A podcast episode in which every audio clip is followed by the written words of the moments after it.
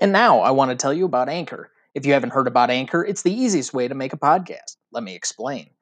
It gives you smart creation tools that allow you to record and edit your podcast right from your phone, tablet, or computer and helps you distribute them to all the major platforms like Apple Podcasts, Google, Spotify, and more. Plus, they help to hook you up with sponsorships like this one, no matter the listener size, which will help your help you fund your podcast.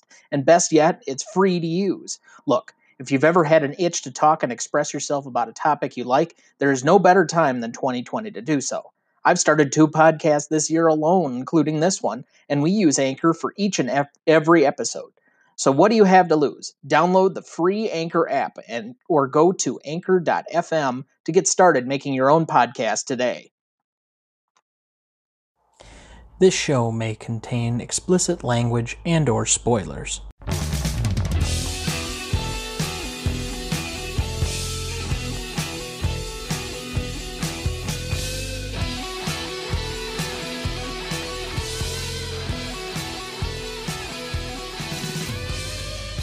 Welcome back to the greatest movie of all time podcast. I'm Tom Duncan. And I'm Dana Duncan. And tonight we're discussing American Graffiti, the 1973 classic film by uh, none other than George Lucas. Uh, I would guarantee most people in America would not know that George Lucas um, did something other than Star Wars. Uh, I did. But, yeah, I did too, because I've seen this one before. So, uh, just some uh, quick background on the movie. On the last day of summer vacation in 1962, friends Curt played by Richard Dreyfuss. Steve, played by Ronny Howard, as he was going at that time, now known as Ron. Uh, Terry, plays by played by Charles Martin Smith, and John, uh, played by Paul Le Mat, cruise the streets of small town California, where a mysterious disc jockey, Wolfman Jack, spins classic rock and roll tunes. It's the last night before their grown up lives begin, and Steve's high school sweetheart, a hot to trot blonde, a bratty adolescent and a disappearing angel and a thunderbird provide all the excitement they can handle. So, what is your relationship to this movie? I watched it with my dad in about 1978 or 9, right, right after we first got HBO. And this is about the time, well, my dad would have been in high school in 50 758. So it wasn't far off from his era. And so it was basically me sitting watching a film trying to figure out what's going on and him reminiscing and pointing to cars and going, oh, that's a 1958 Thunderbird. And that. Ah. Yeah. Well, that is a lot more analysis than I thought I'd get from your dad. Yes, my dad actually did talk. Oh. As, as he got older, he got more quiet. Oh, if only, you know, everybody's parents did that. anyway, uh, so uh, my relationship to this film, um, I saw Star Wars much before this. Uh, I mean, we'll get to the Star Wars stuff well before, uh, or well into the future of this because I don't want to, you know, waste that bullet on um, just a regular episode. But um, so like George Lucas has a certain um, standing within like the Hollywood pantheon due to creating one of the largest film franchises ever. Um, and you know, so it, it does have some significance from that background, but I think you tried to show me this movie. Boy, I must have been like 13 and yeah. I I remembered some things about this movie, like uh, uh, you know a few of the pieces. It I did not remember that Richard Dreyfuss was in it at all. Pretty much because I'm sure the first time I watched it, I had no clue who the fuck Richard Dreyfuss was. Um, I yeah. mean, I barely probably knew who Ronny Howard was at this point. Uh, just uh, I didn't do the background on this, but was he in Happy Days before or after this? after. So you okay. have to understand that Ron Howard, uh, Richard Dreyfuss, and Rob Reiner all went to Hollywood High. And they so, were all in the same class. And they were all friends. Like I I do want to make note that um, Richard Dreyfuss goes from being like for the better part of a decade um, on a bunch of different TV shows and TV series as like a guest star in these small um, roles here and there to basically doing this movie and um, being in the Dillinger movie in 73 uh, to translating. I mean, this is probably one of the best decades. Yeah. Well, I'm not even doing that. Two years later, he's in Jaws, and then he's in Close Encounters right after that. Yeah. So and then he got nailed for um, smort, snorting about five uh, pounds of cocaine up his nose and spending okay. a lot of time in rehab and then trying to resurrect his career because he became the narrator for a Rob Reiner film called Stand By Me. And that was his first film after being out of pictures and out of acting for about five years. So, but like, that is pre Len Bias. And, you know, even to a certain extent, uh, he did he get caught before or after Belushi died? Uh, after. Well, okay, so then maybe it carries a little bit more significance, but still. So, um, what is your um, or what is this movie about in 15 words or less? Um, coming of age and having to learn about yourself. Yeah, I mine's pretty similar. Four teenage bo- or fourteen boys discover themselves at the peak between adolescence and adulthood. You know, and has a crisis or a situation that they have to face that's un- unique or different than what they have originally planned or thought. And so as a result, they've had to come to terms with that. Right. They are having a crisis of confidence. I do want to say, though, that um, even though there's supposed to be four different um, storylines, I do think um, that uh, Richard Dreyfuss's and Ronny Howard's are um, playing opposition to each other to a certain degree, and then Terry and John are playing or playing opposites to each other of them, like just in who their personalities were and the challenge that they're facing in this particular movie. So uh, again, more for context and background like Curt and Steve are supposed to be the ones that are leaving to go to college. One of them has a long term relationship, the other does not. And so, just by the premise, you would think that automatically they're trying to kind of diverge in different directions. Whereas, like Terry, or Toad as he's known in the movie, um, is the opposite of John. He's the nerd um, who happens to be friends with like the cool guy who is kind of almost like a Fonzie character, um, pre Fonzie.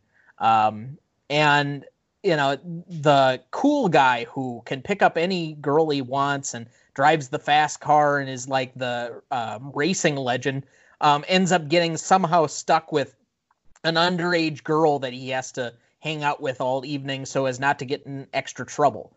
Whereas like the nerd is finally presented with the girl of his dreams in a car that's not his. Well you have to understand that um, uh,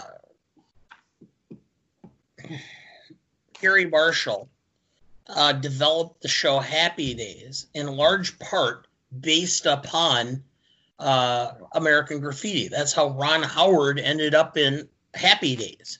Was based on the fact of this character in Happy Days. In fact, when Happy Days had a, a situation where they had to have two girlfriends who were going to help out Richie and Fonzie, they got Cindy Williams, who was Ron Howard's girlfriend in this film, and Penny Marshall, who was Garry Marshall's sister, to play the part. That spun off and became Laverne and Shirley. So, um, all right, best performance. Best performance. I like Dreyfuss the best, I think he had the most memorable moment, the most soul searching. So I actually went a little bit different. Um, I had actually George Lucas. Uh, I think this is an extremely well made movie uh, for the time that it is, um, for being a period piece and how they reset it and how he captured a lot of um, youth and adolescence and angst and um, the kind of crisis of conscience uh, aspect. Because I don't know, you know, maybe my my uh, film historian background is a little bit limited in this regard. I don't think there were a ton of movies to this point that were really like this, and this was pretty much his brainchild. You know, this was his creation, the one that really got him out of the box. Um, he had at least a one film before this, but it kind of flopped, and this was kind of his coming out party. Um, and I'll kind of circle back around to that later, kind of when we get into some of the categories at the end. But um, you know, this is really the movie, similarly to how uh, all of the friends kind of diverge in different paths and are launched by the events of this night. Um, he similarly kind of has a uh, is set by the course of this movie. Yeah, okay, I can understand your point, I guess. I and I honestly think I mean um, from some of his decisions and how he shot things to kind of how it it went. I just uh, you know as much as I like some of the portrayals in this, I didn't think any one person stood out, and I just overall the film to me stands out more than any one particular performance from it. Okay, I can agree, I guess, to that extent. All right, so who did you have as your best minor performance? Charles Martin Smith. Okay. And I mean, I, I can buy that. I mean, the guy's supposed to be playing a complete nerd, complete dweeb. He could have overplayed it. It could have been almost a satire of people in that situation. And he played it very straight, very believable, and uh, didn't go over the top. It would have been real easy for him to go over the top, and he didn't. See, I can buy that. I do think parts of his portrayal have been like made cliche by f- further portrayals after the fact. Um, but you know, at least for what it was at the time, I, I can buy that. Um, frankly, for me, I had actually Richard Dreyfuss, um, and it's just because I don't see that any one of the characters was like a major performance because they really did split the story in four. Um, but I thought his he kind of grew the most and kind of um, had a bigger turn for his character than any of uh, the particular um, boys within this movie. So you know the the scene where he's in the the radio station and you know you kind of uh, are given that uh, peek behind the curtain as to who Wolfman Jack is and um, then all of his obvious escapades with the pharaohs, um, to pulling pranks. But like the part of this is scene, and uh, this was actually my nominee for best scene, which we're going to get to in a couple of these. But just kind of the way in which he plays it straight. Um, he walks into the situation and kind of like, um, uh, for lack of a better term, grows a pair, like in yeah. the arcade scene where he's seen as the good boy and yet uh, he's the one that comes through to like kind of like save everybody else due to his reputation that he's the upstanding wholesome one where the rest of them are um, you know scalawags or whatever you will. I know that's a really dated term but i couldn't think of anything else at the moment. So but you know where he's really presenting himself and how people see him and how little he's sometimes uh, figured it out up to that point that um, between that and then his constant search for the woman in the T-bird only to kind of I don't know if he's disappointed by the end of the night. He gets that phone call and he never really meets who she is or figures it out, but like that there's there's life to be lived out there and that he kind of breaks his shell. Uh, again, and something that's gonna I'm gonna circle back to and kind of go along, but I, I just think he had the biggest um, arc of any of the characters. Yeah, okay, I can I can buy into that too. Anything to add on it? No, I. One thing I do want to remember or point out: people of this generation don't understand. Um, one of the characters in this film that I really wanted to point out is Wolfman Jack himself and that is the fact that back in the days when we were when I was young, um, disc jockeys were there were there were some disc jockeys that had international or at least national reputations. And Wolfman Jack was one of the early pioneers of radio, where he, his show was syndicated.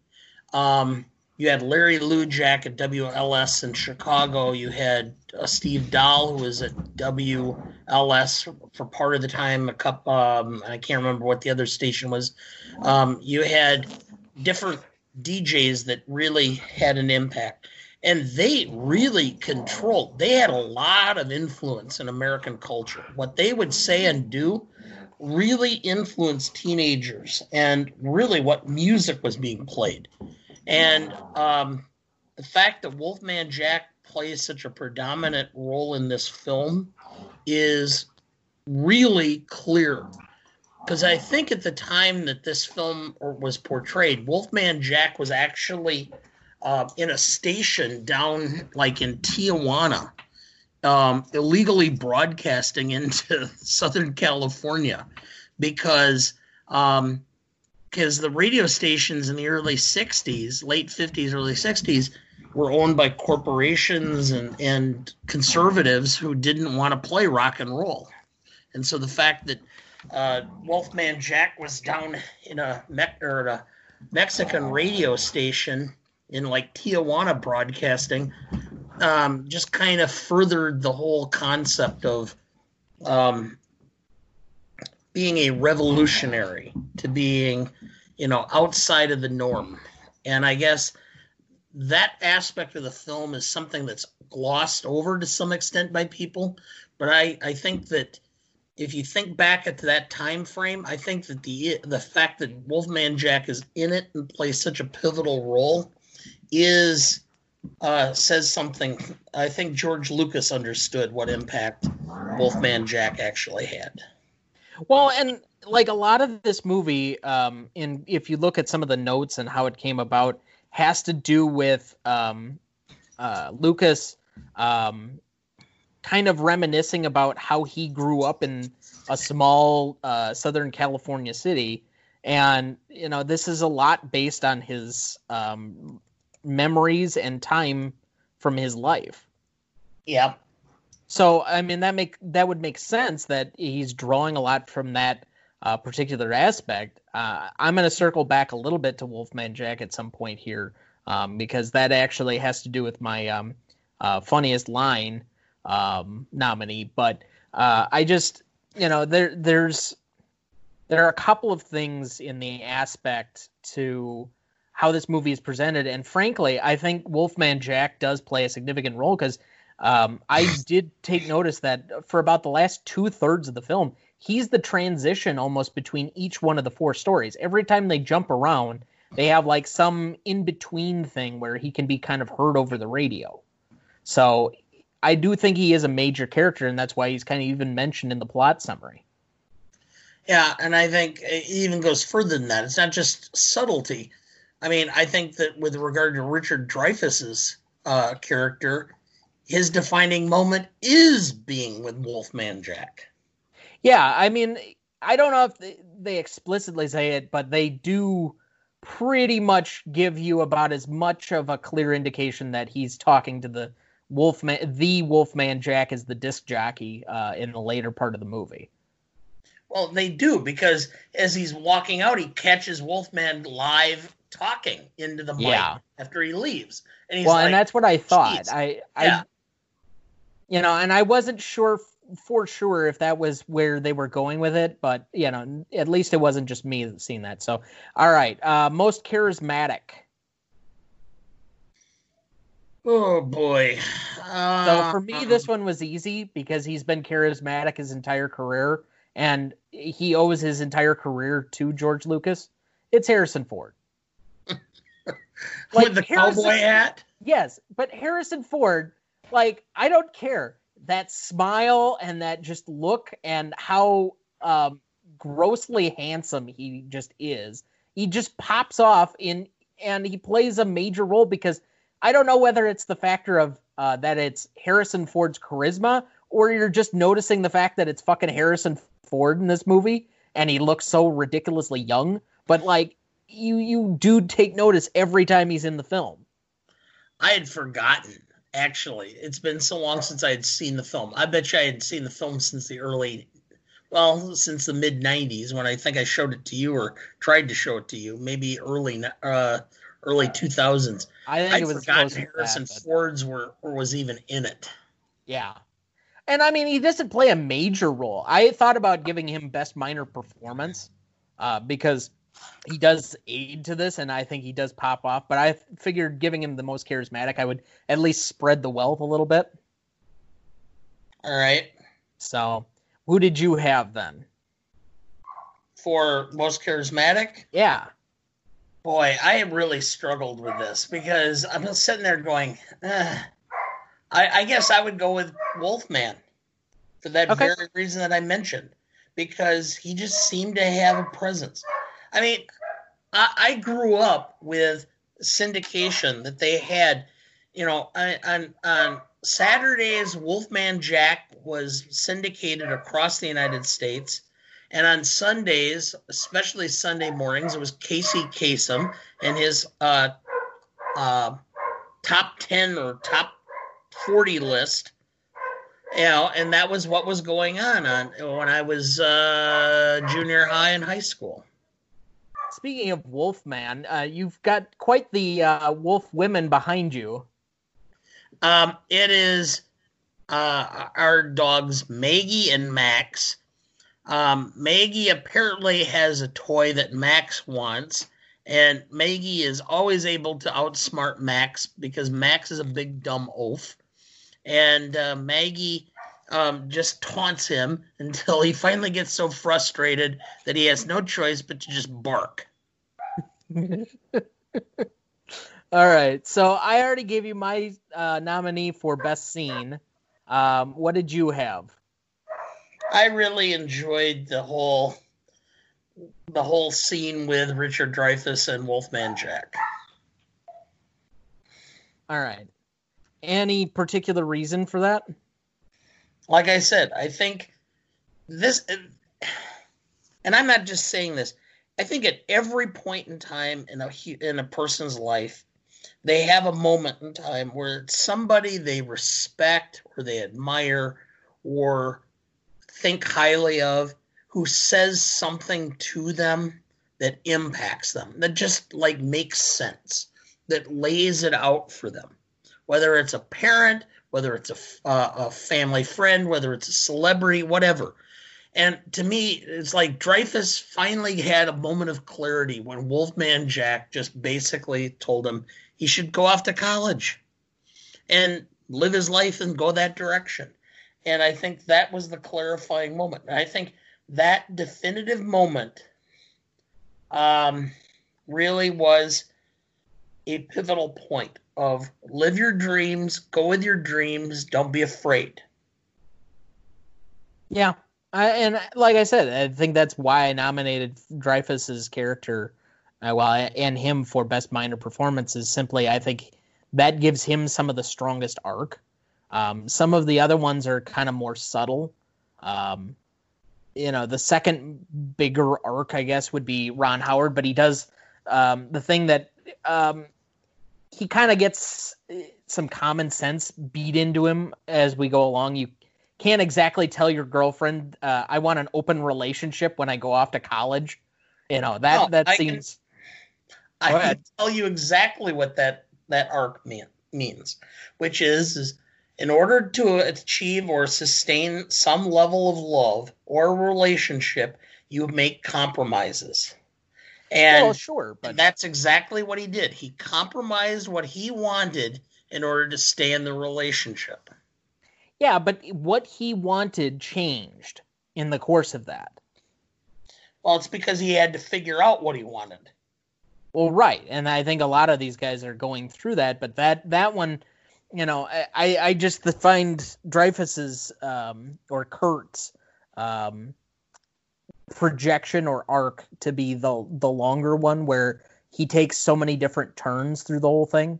You know, he's at the dance, then he's um, with his ex girlfriend, then he's um, with the Pharaohs, then he's with Wolfman Jack, and finally, you know, he's taking so many different pieces. Whereas like Ron Howard is with his girlfriend, and then he's basically by himself at the diner or Mel's Drive-In, um, you know, and uh, Toad's with um, uh, his I don't even remember her name right now, but his uh, blonde bombshell and um, John like Milner. Connie Stevens. Huh? It looks like Connie Stevens. Ah, okay. Well, whatever. Anyway, Connie Stevens is. no, of course not. Okay. So, all right. Um, favorite scene. Um, I always love the scene with Ron Howard and Cindy Williams dancing, and the school principal comes up and starts, you know, you know. yeah. I mean, in more modern terms, where what was his um, go? What, what was it? Uh, go kiss a duck. Yeah, that would have been much stronger in more the common lexicon. It would have been like, "Go Oh, fuck sure. yourself," you know, and, and the, you know because that was that was the ultimate times. Um, you know, the moments I had because um, I actually ran for the public school board in Beloit when I was 20 and was uh, appointed when I was 21 to fill out a term. And the fact that I got to sit in a room and determine my former principal's salaries was that moment where you could just go, I'm an adult now, so fuck you. yeah, and I had kind of forgotten about that one, so I'm glad you brought that one up. I did love that in the moment. Um, so I'm glad you picked that one.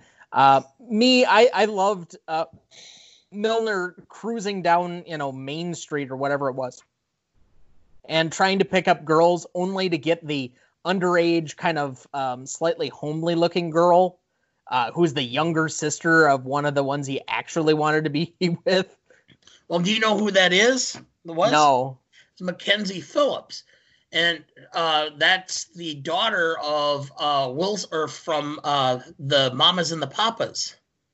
Um, uh, what the Wilson uh, and so yeah, the the the lead guitarist and the bass guitarist from the Mamas and the Papas. Um, a 60s band that was like um, counterculture for all of those that Yeah. are um, under the age of 45. California Dreaming. Anyway, but Mackenzie Phillips went on to star in a TV uh, show, uh, a Norman Lear production called uh, Good Time, or uh, excuse me, um, uh, with Bonnie uh, Franklin. Um, You, you asking me like I would know any of these shows. they just brought the show back and tried to do a reboot uh, last year with a um, Pat Harrington played the the super uh, Schneider. Um, I have no idea. But anyway, Anyway, guess- she was a, it was a popular sitcom in the late seventies, early eighties. so all right. Um, moving on to best line. Uh, and this one to me, um, it's just one of the most boneheaded things that uh, I think anybody could uh, possibly do where you're just so freaking naive. But so, Steve, I thought maybe before I leave, we could agree that that seeing other people while I'm away can't possibly hurt, you know? You mean dating other people? I think it would strengthen our relationship. Then we'd know for sure that we're really in love. Not that there's any doubt. I mean, it's just so absurd. I'll be Yeah. home at Christmas. Yeah, Oh, God. I mean, it's the stupid lies teenagers tell themselves. yeah. Whereas it would have been just better he did what most every other teenager did at the time, which is just start dating other people and say you don't have a girlfriend. Yeah. Well, and I, so I do want to mention in part of this, um, you know, you've been on me for a long time. You have a much different appreciation for um, No Country for Old Men, and you th- seemingly keep telling me that I would have a different appreciation once I become an older man for what that movie is. It- similarly, I couldn't have possibly been able to watch this film uh, the first time when I did. Um, you know, whether I was uh, 15 or 11 and really had an understanding until you kind of go through these moments yourself, these uh, crises of consciousness that kind of come with youth and um, trying to figure all this stuff out. So I yes. did look at the film in a lot different way, and it kind of spoke to me in a much different way than uh, it would have, you know, the first time I saw it. And actually, one of the the pivotal moments of the film you're gonna find funny. It's actually the end where they flash the characters out and what happened to them, like yeah. five and ten years afterwards, because that is the epitome. It's like I remember going to my five year reunion. I remember going to my 10 year reunion. I remember going to my uh, 15 year reunion and just realizing the change and how things have been and where things have gotten as far as members of the class and who's who and what they've done and on and on and on. It it's very interesting and it's very you remember situations and circumstances. I could tell a ton of stories. I'm not even sure I've told you all of the stories that took place in my junior and senior year of high school and the freshman year of college when I'd come back and spend time with my friends who were now seniors and juniors in that class. Um, and some of the stuff we did or should not actually admit publicly that we did. I, I, fully understand what you mean by that because uh, I you certainly don't know all of mine either. But well, you know, and I look back and I realize now that some of these uh, individuals are uh, one's a superintendent of schools in California, one is a noted uh, professor, uh, one was a uh, candidate for high office. Um, I mean, I could name you know lots of different situations of where they are. And, well, to uh, be fair, some of this is um, I had one of them end up in um, jail for oh, what was it, adultery. I had one of them end up as an infectious disease doctor in another country. Uh, I have two of them that work at the mill, but got um, one has a business degree, the other has an economics degree, but neither of them are using it. Um, you know, eh, some of these people, but honestly, that last part, because I didn't remember that at all, but that last part seemed confusing where I didn't know that this was just them doing kind of like an epilogue add on at the end of the film. I thought this was like, oh, this is, uh, Sarah even asked me, is this a real story? because uh, you know like the whole concept of that where you add that on at the end seems to be every biopic's go-to move. You know how did people end up type of thing. And i mean that's the trope but um you know that, that's just kind of where it is. So uh what did you have as your best line oh come on you knew these were coming I know, and I had a, I, I really thought through, and I went through it. I thought of all my notes and everything, and I really can't pick a line that I go, oh yeah, that's something I would remember over and over. Um, well, no, I don't think it's like that, but I think there are things you can pick out that have some meaning to the overall film, or at least is a moment in part of this where, um, you know, I, I think there are things that stick out. Well, uh, again, I go back to the exact same thing, which is something that I found prevalent, which was Wolfman Jack being honest with Richard Dreyfuss in the studio as to what he should or shouldn't be doing. And so, so those lines, even though they're not like I can recite them off the top of my head right at the moment, and I don't have my notes handy, but um, I think those were the most poignant to me. So uh, I do want to just then touch on my honorable mention, and maybe we'll just skip your nominees for some of the lines then. But um, so my honorable mention again, we kind of get into the summation lines, but kind of where we're kicking off the premise of this film and where some of the things diverge. So um, Steve, uh, Ron Howard's character, talking to Richard Dreyfuss's character Curt we're finally getting out of this turkey town and now you want to crawl back into your cell right You want to end up like John?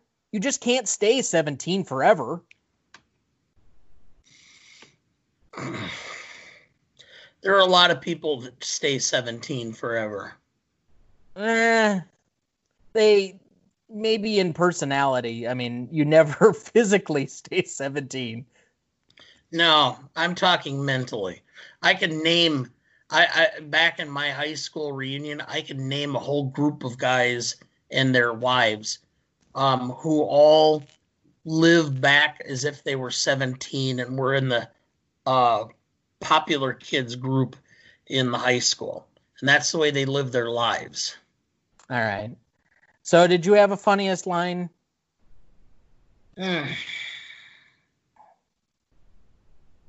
No. Okay, I'll take that as a no. So, funniest line to me, and this was one of my circle backs from earlier, but um, Carol, the Mackenzie Phillips character, uh, I just love listening to Wolfman. My mom won't let me at home because he's a Negro. I think he's terrific.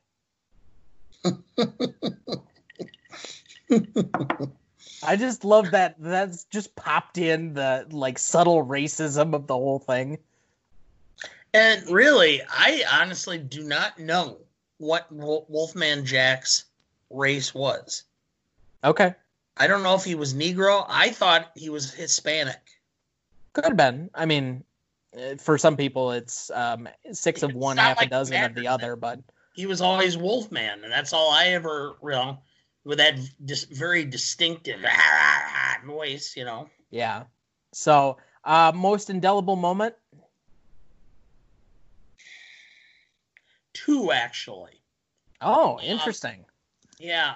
Again, I go back to the Wolfman Jack Richard Dreyfuss scene, but then the one moment where um, they're on the drag strip, and I'm drawing a blank as to the character or the actor's name that played. Um, but him talking to to Toad and saying Charles Martin Smith, you know, he had me, he had me. And so you're doubt. talking about John Milner, po- played by Paul LePat, or Le Mat. Paul Le Mat's character, yes, where he actually believed he was defeated, and it's that moment of doubt where you finally reached a point in your life where, you know, I used to do this when I was president of this local school board. Is every year I would tell the kids, you know, you're you're the most, you know, for those of you that are popular, enjoy while you can. For those of you that have been the doormats, the ones everybody's picked on, the one that everybody's teased, the one that's been, you know, had or been treated poorly, marginalized, you know, marginalized, whatever. The, there's a name that they're going to be calling you in about 15, 20 years. It's called boss. Yeah, and, showing your colors there a little bit there. yeah. And um but that's that's the scene is where that kid who's been so popular and so key in his entire life by being the cool kid in high school and the fact that he could lose that mantra over something that's as innocuous as your ability to run a car faster than another car and lose your identity.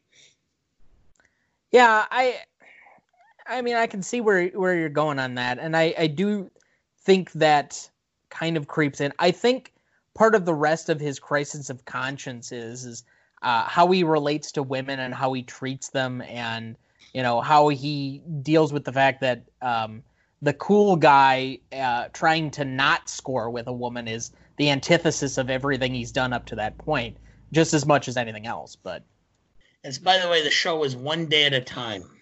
I see. All right. So, what was your other moment? Well, I had the Wolfman Jack and then that moment. Those were the two moments. Okay.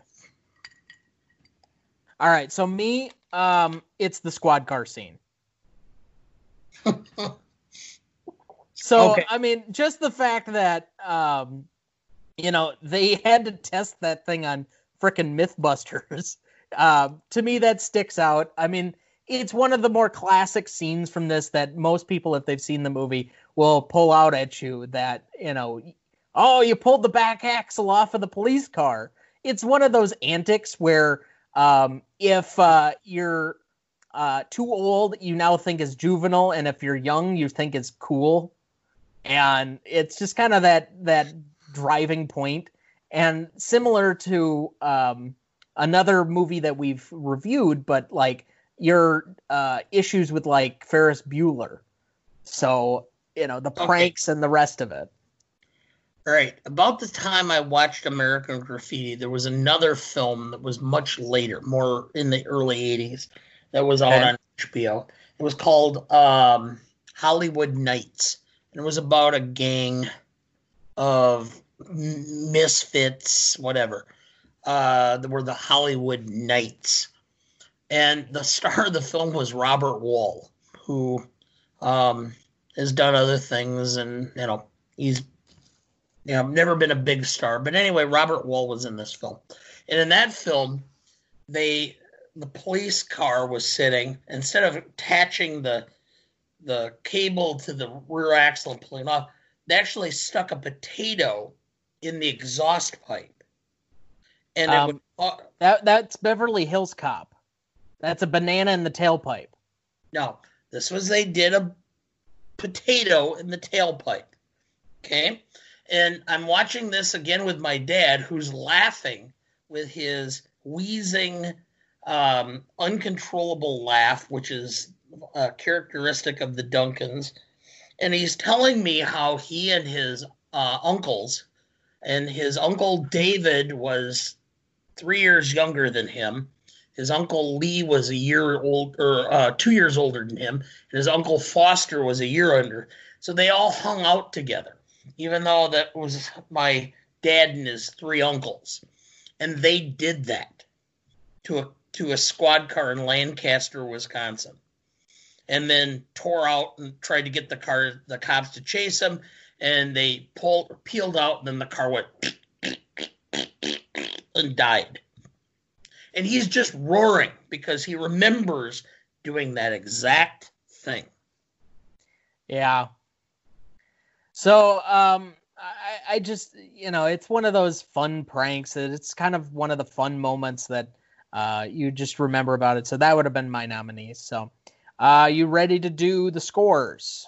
Sure. All right. So Legacy. Um, so I actually had this one as an eight, um, and there is actually a multitude of reasons for this. So number one, uh, I think you know this may not have been the first like teen or adolescent or kind of like um, defining moment type of films, but I do think it has uh, a certain niche that um, carries through. Like clearly, um, they're using elements of this in other later uh, films like John Hughes or uh, some of the other like teen comedies of the '90s, um, and also this movie was pretty well remade so I don't remember if you uh, remember watching a film called Superbad with me, but it's basically yeah. the same thing. Like that's my my um, teenage comedy coming of age type of uh, story of of my generation, and so that that part of it does build up this movie. The other part of it is again, and I circle way back to how we kind of started. Um, George Lucas basically used the um, notoriety got for this film. He was nominated for uh, director um, and original screenplay. Uh, this picture was also nominated for Best Picture, um, as well as supporting actress and film editing. But he used the notoriety and the money he made from this movie to pump back into things like um, Skywalker Sound and um, uh, ma- or Industrial Light and Magic uh, you know, s- certain things that he used as technical masterpieces or studios to really push the envelope on what was possible for uh, special effects so that he built his real passion project, a certain space opera he called Star Wars. And without this movie and without the success of this movie, we don't get that on the main stage. So I think that bumps it up just slightly, uh, maybe a half a point for me as far as legacy. I think the bigger legacy of this movie is what I said at the first part. You didn't live through the 80s and 90s the way I did. You were a child in the 90s and you didn't live through the 80s. I would actually go with a nine. Because, really? Okay. Yes, because this started an entire genre of films. Fast Mi- or Fast Times at Ridgemont High. Oh, sure. Of, okay. A whole legacy of films that were based on the high school premise. Um, and I, I, think in part it was Lucas understanding not just that this was key because it was a remembrance of his youth, but the fact was is that by that time, the late 70s, early 80s, and into the 90s, the parents weren't going to the frickin' films. It was the kids. It was the high school kids and the college kids going to the films. And so they could relate to the characters in the films and there were a ton of these films that were done. Um, I remember watching, you know, a lot of them I didn't go to the theater because I didn't want to spend the money because they were schlock. But you could turn around and six months later they were on HBO and you could watch them then. So it was common. So I can come up to a nine. I I, I just didn't want to necessarily overdo it. Um, I mean, this isn't uh, mentioned as one of the like prototypical when you start putting together like a top 100, but so I wasn't know if I was um, influenced a bit by that, but uh, I'll come up to a nine. So impact or significance, I think you've kind of like um, shed a little bit on that, and s- some of these categories have often bled into each other. But what did you have for impact and significance? Again, I'd go with a nine for that very reason. This really established a genre. Um, you know, this was not a film that was common, but with the coming of age film you know, and you can turn around and and look at even um, Stand by Me, Rob Reiner's first directed film, um, with Richard Dreyfuss narrating. It's the same thing. It's about kids coming or facing situations and, and growing up and how it impacts them. So, all right, I you know I think I can comfortably sit at about an eight and a half um, overall uh, meeting on this. Uh, I think originally I had it at a, a probably a seven, but I'm gonna come up to that just because I I wasn't understanding some of the context behind this uh, compared to some of the other things. So, um, but I certainly can understand that and appreciate kind of where you're coming from on that. So, um, similarly, I have to assume that you're pretty close to uh, the same type of number on novelty, right? Sorry, I was distracted by someone. It's fine, but uh, where I was saying that I think you're pretty close uh, uh, to the same number on novelty. Yeah, I think it was it was novel, so I would agree with your number. Well, I didn't give a number. I was. Well, okay, I'm sorry. Uh, this is part of being distracted. Um, I would say it's probably an eight and a half. All right. So, I can, I can grant that one yeah, I'll go eight and a half. That's fine.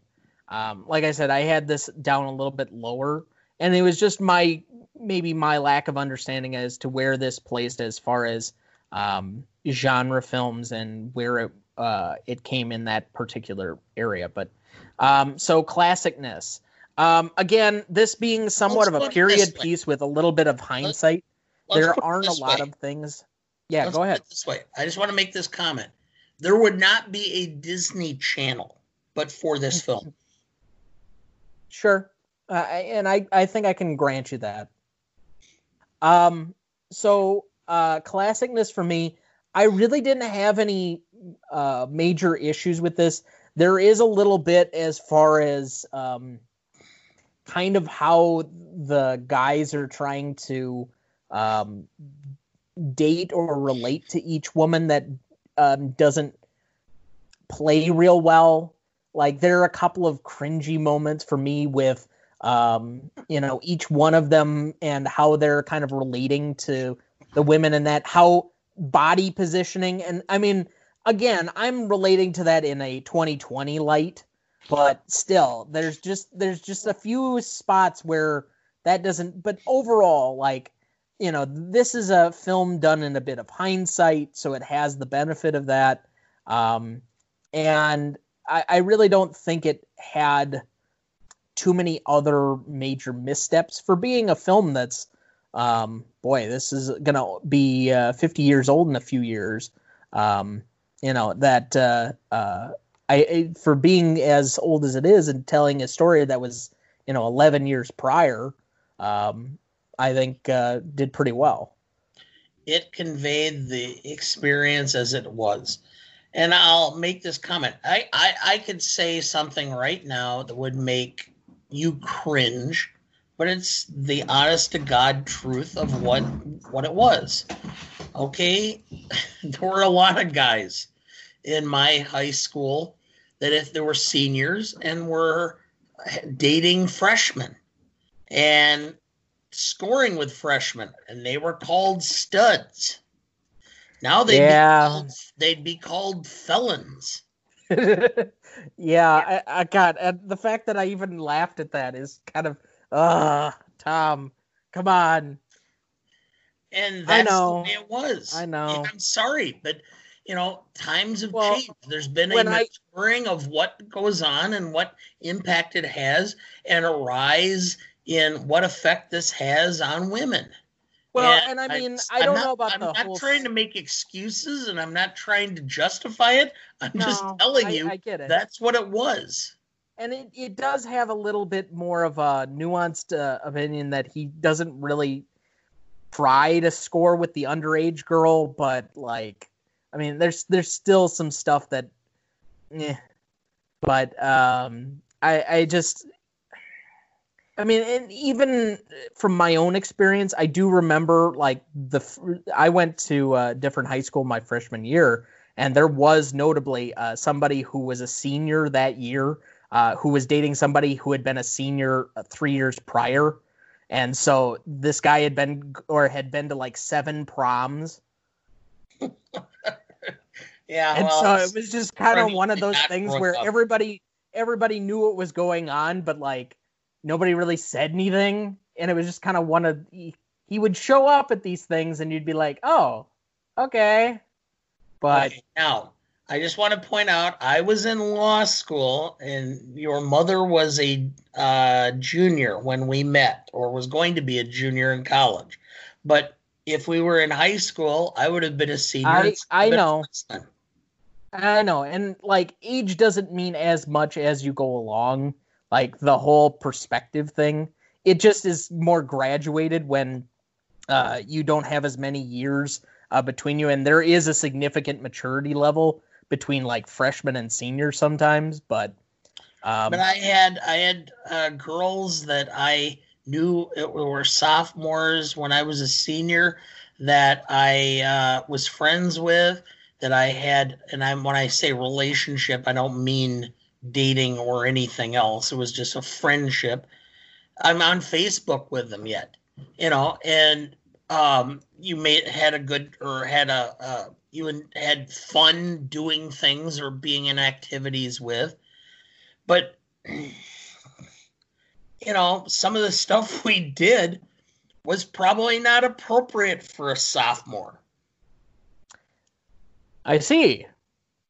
And i'm not Okay. meeting, i'm not meeting Yeah, you're gonna end up bringing mom into our conversation again here pretty soon.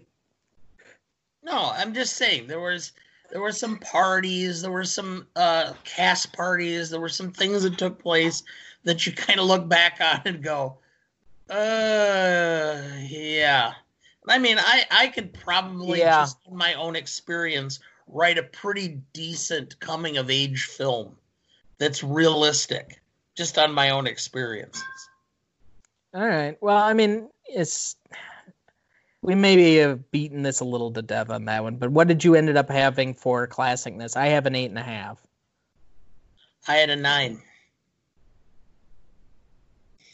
Yeah, I can probably give it a nine. I mean, I'll I'll I'll grant your argument a little bit on that one. So, um, all right. So, um, so that's all right. That moves us into rewatchability. Like I enjoyed watching this, and I didn't have a hard time with it. I don't know if it's one that I'm gonna revisit a lot, but I certainly can see myself putting on again, um, and having fun with with you know, it's not it's not one of my favorites, but it's an enjoyable rewatch. I, I think I had it at a seven here. I'd go six, and this is why because it's one that you kind of watch, and when you know what's going to happen or remember all the specifics, it's really not that enjoyable. It's when it fades in memory enough that you go, "Oh yeah, oh yeah, I got that now." Yeah, that's when it's enjoy more enjoyable. So we'll split the difference. We'll go 6.5. Uh, audience score on this was actually only 84%, which is one of the lowest ones that uh, I think I've seen so far. So you add that in uh, at 8.4 points. Um, so that's actually brings a total of 49.9 uh, overall. And so that's going to slot in um, kind of in, you know, towards the higher range of our uh, overall leaderboard. Um, but uh, does that surprise you by any stretch? Yes and no. Um, and thinking about it as a film, I understand that it's. I think I created it higher than I would have when I first, you know, if you when we mentioned doing this film or watching this film, I'm like, eh, okay. And then I watched it and I realized how much or how good a film it really is. Yeah. But you forget that it fades as to how good the film is. Right. Uh, and I, I was kind of surprised that the AFI actually had it on both of its lists and I actually had a decent uh, spot. So the original list they had it at 77 and it's one of the few ones that I've seen, but they actually moved it up 15 slots to number 62 on their most recent list. So I can you know, see that because you know, I think I think when you start seeing the quality of films and what impact such types or uh, that genre of film has, I think it starts actually improving in its overall category. It's one of these films that I think that if everybody watched it, it would be like everybody's film within their top 50. Yeah, Not I can see that. There are a few of yeah. them that like uh you know, and maybe it's a rewatch or something else, but like um, that the more times I've watched it, or um, maybe I'd watched it through a different lens, you get a different appreciation for. And I certainly had it for this one, and you realize kind of its level of quality. Um, you know, I, I don't know if this will be in the um, really upper tier of Pantheon, but at least for right now, I could probably see this one sneaking kind of into the top 100, kind of at the back end, depending on how uh, things go. But uh, you know, I I enjoyed this. Um, it was a fun rewatch, and you know, there's really not much more you're looking for out of a film. Well, and I think you're probably right about the top 100. And quite frankly, most people in this world, if they were told they could be within the top 100 of their profession, would be going, yeah. Well, I mean, frankly, you know, um, and I, I, we were looking at this the other day because uh, Sarah and I were uh, watching Ben Hur, um, and uh, um, uh, William Wyler um, is the most nominated director of all time with 12 nominations, but he only won three uh, best directors. But you start thinking, and um, some of the guys from his class, because there's that famous documentary, or not famous, but the one at least for you, Sarah, and I uh, about the five uh, Hollywood directors doing their World War II stuff, and you know John Ford um, Frank Capra, um, Billy Wilder, William uh, uh, William Wilder, Wilder. Um, uh, and uh, John Huston, and yeah. um, oh, I'm drawing a blank. But, the... You know, and so you and I did this exercise a while ago where you know you look through some of their filmography and some of the things that they've had and the fact that they have like some of the biggest um, movies on the list uh, if you get one film in the top 100, that's probably uh, immensely successful. If you're getting multiples, like now we're talking the Pantheon, and I think it's comfortable to say George Lucas is probably, if this sneaks into the top 100, I think he'll have at minimum three, and he's responsible for at least a couple of others as a producer. So, I mean, he's had an enormous Hollywood career. Um, I don't know if it's as much as his best friend Steven Spielberg, but you, you still um, like he's got to be up there in um, as a creator. Yeah. So, any other last thoughts now that we've kind of graded this one out? Um, no, I, I, I think that this film would, or you're looking at it as a, uh, what are you, Generation X? No, you're Generation. I honestly don't even have any idea. Well, the but millennials basically treat it as anything that's not um 40. Okay.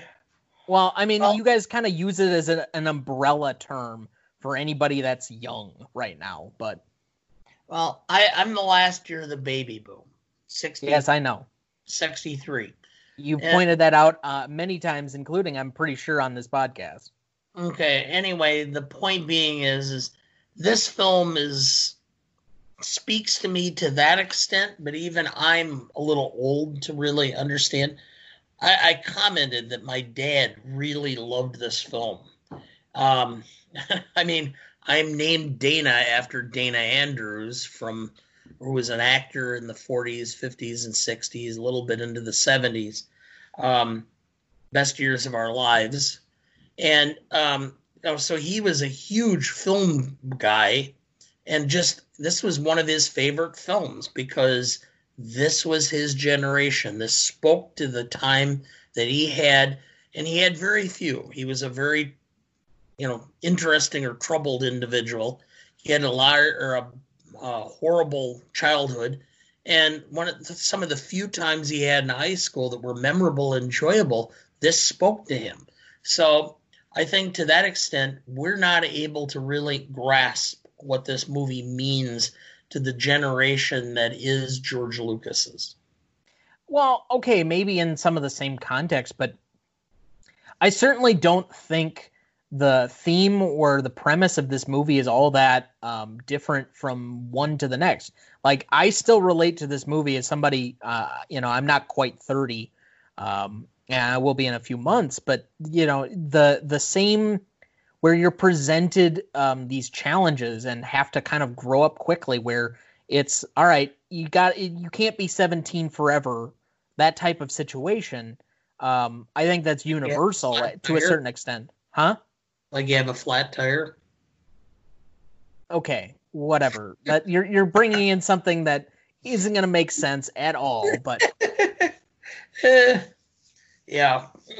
uh, we'll let everyone read into that what they will um, let let that one go but um, I, I do think that this film is going to have a certain level of timelessness that maybe some others won't um, as we go along. And I do think lists change over time and are reflective differently to how it relates to culture. I don't think this is going to have as much of a problem. Uh, I think that's why we have the classicness character or category um, as some other gonna- ones. But Yeah, I think it's going to play real well to everybody who graduates from high school. yeah, That's going to do it for us this week. I wish we could talk longer, but I'm expecting a friend for dinner. Thanks for listening to this back episode of American Graffiti while Dana was on vacation. Stay tuned for our other bonus episode that'll be dropping this week uh, on The Greatest Show on Earth, the 1952 Best Picture winner uh, from Cecil B. DeMille. Uh, with that, uh, we'll be back again next week discussing the 1993 Tom Hanks film Sleepless in Seattle. Uh, we'll see you again next week.